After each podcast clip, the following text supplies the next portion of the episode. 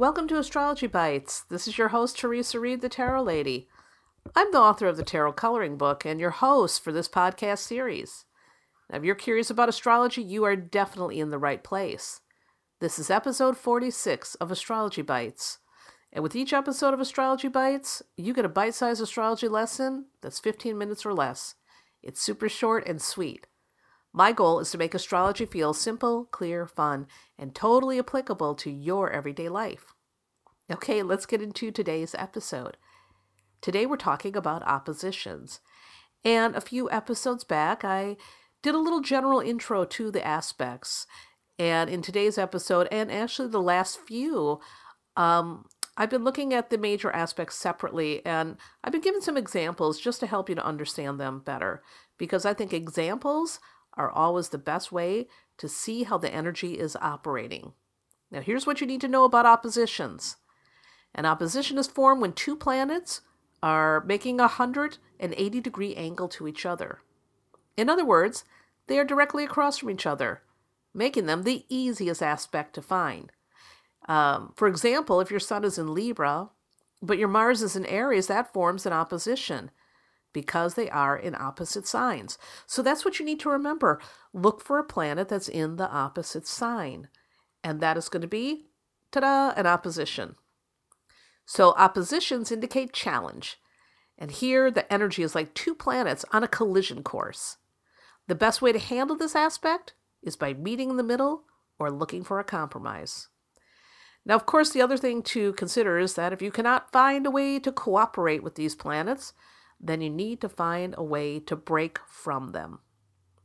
So let's give you a few examples of oppositions in astrology charts. I'll start out with myself. My natal Mars opposes my Chiron. Now, this can indicate issues around expressing anger or aggression. And the way that I found that it shows up in my world is boundary issues. Learning how to protect myself has been a life lesson. So, singer Taylor Swift has her Mercury opposing her natal Jupiter. Now, this could indicate someone who promises more than they can deliver, or who are all talk and no action, or maybe who uses their words in a big way.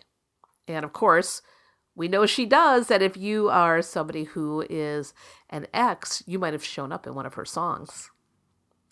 So, actor Robert Pattinson has his Venus opposing his Uranus. Now, this can indicate someone who may have relationships that begin and end suddenly, or who may have a desire for unusual relationships and wants their freedom at all costs. So, anyhow, those were a few examples, and hopefully that is going to give you something to think about. Um, the best thing to do, of course, is to take out your own astrology chart and to take a look and see if you have an opposition and to ask yourself, what is it telling you about yourself? What's not working? What compromise might be needed?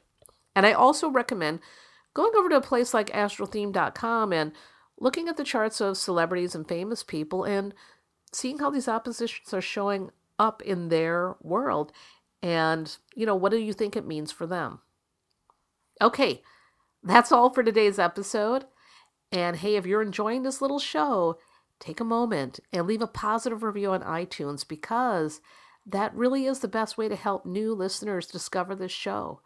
Thank you so much. I'd so appreciate it. And for more fun stuff, head over to my website, thetarotlady.com. You'll find tons of resources about tarot and astrology, including free monthly forecasts and horoscopes, and lots more. Again, that's thetarotlady.com. I'll see you there. And remember, no matter what's going on in the cosmos today, ultimately, you are in charge of your life. You're in the driver's seat. If you don't like where your life is headed right now, you can change the course. You're the boss. You've got that power. Be kind to yourself and others and make smart decisions. I'll see you in the next episode.